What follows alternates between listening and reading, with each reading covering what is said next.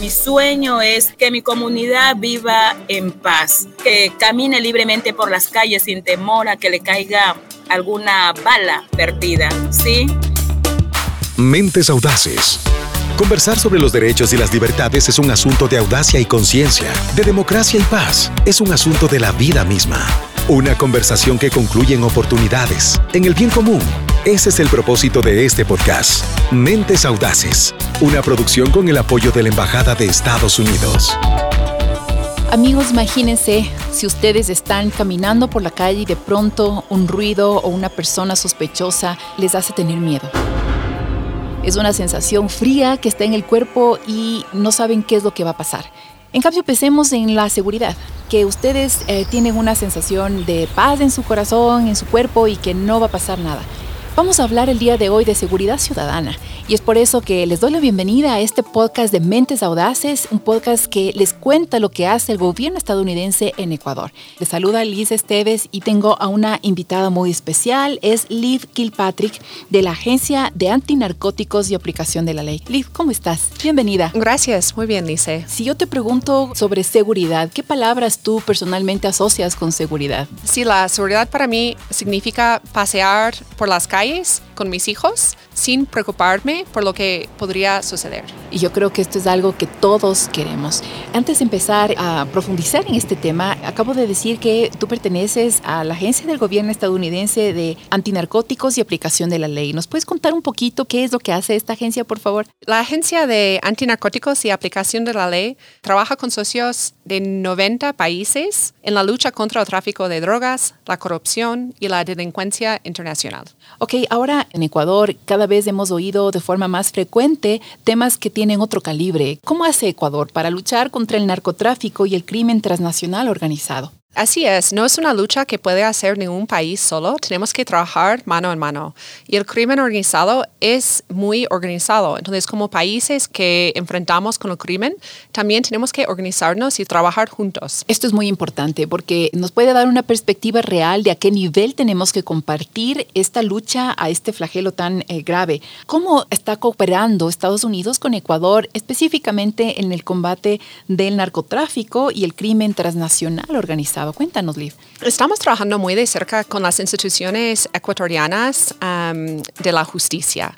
Entonces, con la policía, con la fiscalía, con el Consejo de la Judicatura, por ejemplo. ¿Por qué es importante trabajar en este tema de la fortaleza de las instituciones del Estado? Es tan importante porque el Estado tiene que ser más fuerte que los grupos delictivos y los grupos criminales. Cuando estás contándome de las instituciones, tú mencionas también a la Policía Nacional. Eh, ¿Qué es lo que están haciendo en conjunto con la Policía Nacional? Sí, estamos trabajando mucho con la Policía Nacional en información, en dar entrenamiento especializado, también a ayudarles a fortalecer la institución. Um, y también a través de donaciones de, de cosas pedidas por la policía para poder efectuar su trabajo de una manera más profesional. Ahora hablemos un poco de la seguridad ciudadana, porque una cosa es el rol de las instituciones y otra eh, las comunidades. Y las comunidades, por ejemplo, tienen a UPCs por todos los barrios.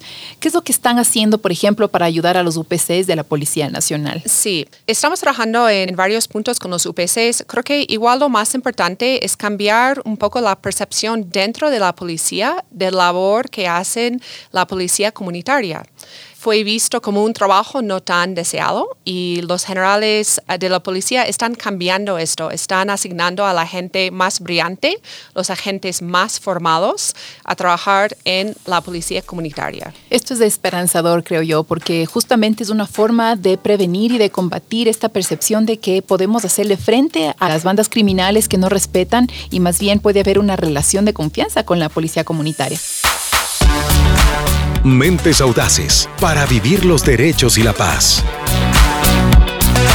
Hablemos un poco de la seguridad ciudadana.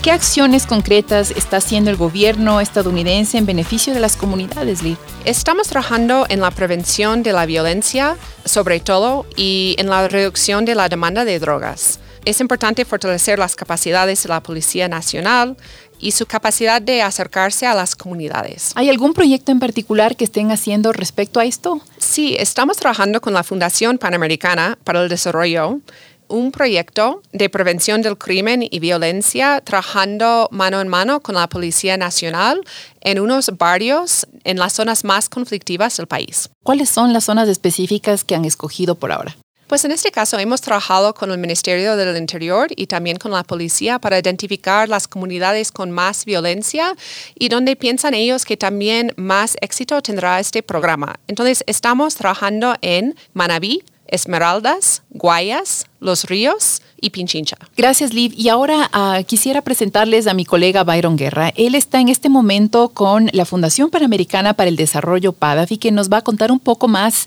sobre este proyecto de seguridad ciudadana. Adelante, Byron. Gracias Liz, este programa está dirigido a prevenir el crimen y la violencia en el Ecuador. Es un programa del gobierno de Estados Unidos que está implementado por la Fundación Panamericana para el Desarrollo, también conocida como PADAF. Esta fundación trabaja en toda América Latina y en Ecuador en el desarrollo social y económico en comunidades vulnerables, eso es muy importante. En este momento vamos a hablar con tres personas. Con Jairo García, miembro de PADAF y director del programa, Jessica, quien es gestora territorial en las comunidades de Esmeraldas, y también con Angélica, moradora del sector de la isla Luis Vargas Torres, donde se está implementando este programa. Por favor, Angélica, danos una idea de cómo estaba tu comunidad antes de este programa. ¿Qué problemas existían? Antes del programa, eh, le digo que nadie podía salir a las calles, los chicos no podían jugar. ¿Por qué? Porque por la violencia que, que se estaba viviendo en ese momento, las pandillas, delincuencia, chicos sin trabajo y eso eh, hace que estos chicos salgan a delinquir, ¿sí? salgan a hacer daño. Entonces, fuerte problema. Y también no teníamos en ese entonces la colaboración de la policía. Ahora converso contigo, Jessica. Cuéntanos, ¿cómo estaba la policía comunitaria al inicio del proyecto? En las primeras instancias eh, fue como con temor, insegura. Incluso eh, me recuerdo tanto que una primera actividad que nosotros realizamos, que fue un campeonato relámpago, me mandaron un bus lleno de policía, porque ellos sumamente asustados, dice dos, tres o cuatro policías no va a abastecer. Si se pasa alguna situación, podemos protegernos entre todos, pero mandando esa cantidad de, de policías al sector. Una vez que nosotros comenzamos a trabajar en las actividades en los diferentes sectores, la policía comunitaria ya comienza a ir un poco con más confianza, ya pueden entrar a estos territorios donde no, realmente no podían entrar. Frente a esta realidad de violencia, Jairo, ¿qué se pretende alcanzar con el proyecto?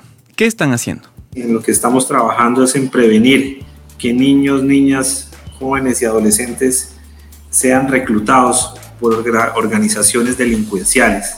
Son organizaciones que se dedican al narcotráfico, y que han generado, digamos, este clima de inseguridad.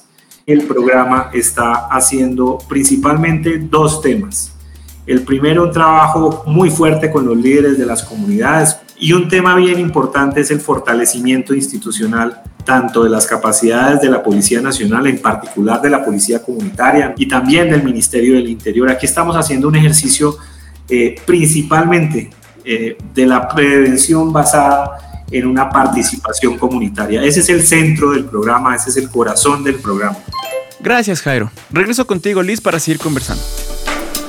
Mentes audaces para vivir los derechos y la paz.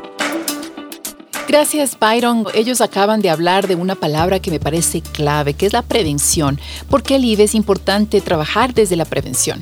Es tan importante trabajar en la, en la prevención porque también significa trabajar con la comunidad y dar más oportunidades de educación para, para los jóvenes, oportunidades comerciales para la gente que vive en el barrio, oportunidades para hacer cosas positivas y no caer en, en la violencia en general América Latina y Ecuador tiene una generación joven con respecto al mundo. Entonces es importante trabajar por esto con las próximas generaciones para evitar que se relacionen con bandas criminales.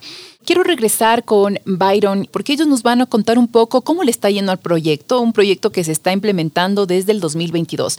Byron, cuéntanos eh, por favor un poco más. Claro que sí, Liz. Me gustaría escuchar, en primer lugar, a Jessica por ser quien trabaja directamente con los líderes de las comunidades esmeraldeñas y la policía comunitaria de estos sectores. Jessica, sé que han desarrollado mingas, campeonatos. ¿Qué otras actividades tienes en mente ahora? Estoy eh, llevando a cabo lo que es el tema de escolarización.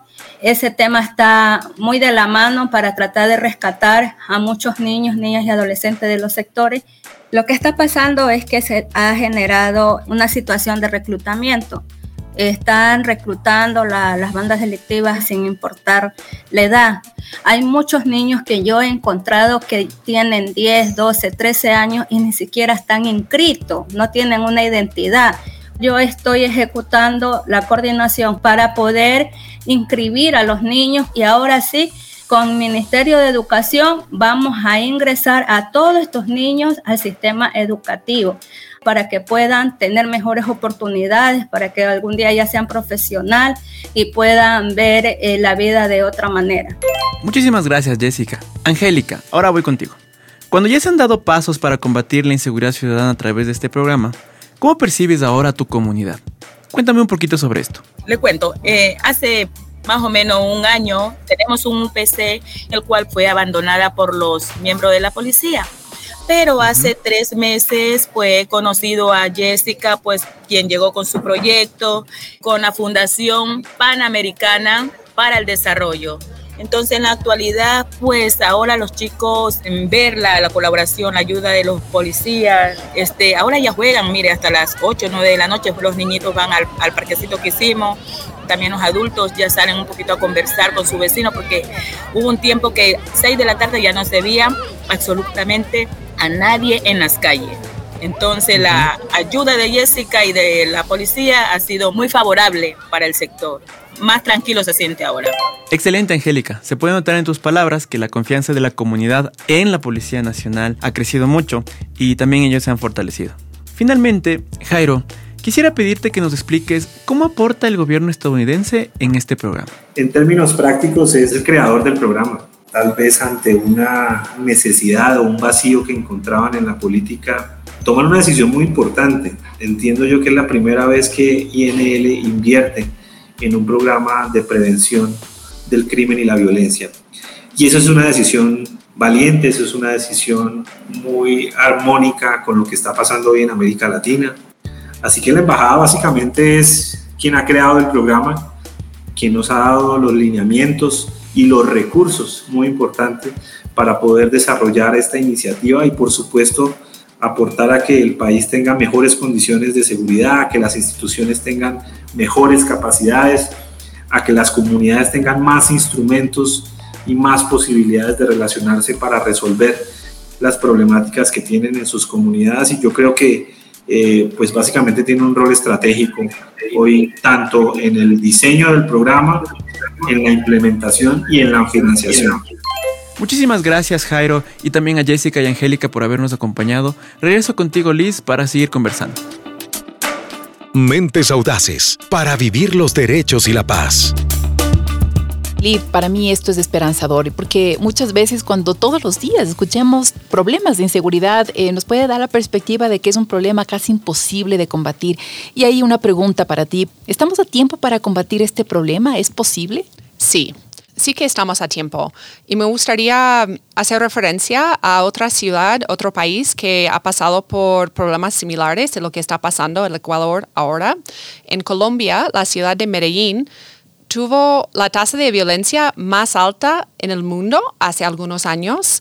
Y después de, un trabajo muy duro de, todo el gobierno, de también la sociedad civil, han logrado que Medellín sea una ciudad de turismo y una ciudad bastante segura. Y creo que es un camino que, podemos seguir también en el Ecuador. Y esto tiene un impacto para nosotros, incluso cuando el país vecino también tiene ciudades seguras y es un beneficio mutuo y regional. ¿Por qué, Liv, no nos dejas con un mensaje final de la importancia de la cooperación de Estados Unidos con Ecuador en temas de seguridad? No podemos trabajar solos, tenemos que trabajar conjuntamente como países amigos para mejorar las expectativas de seguridad en los dos países. Gracias Lee por participar con nosotros en este programa. Amigos y amigas, gracias por acompañarnos. Este es el podcast de Mentes Audaces que les cuenta lo que hace el gobierno estadounidense aquí en Ecuador.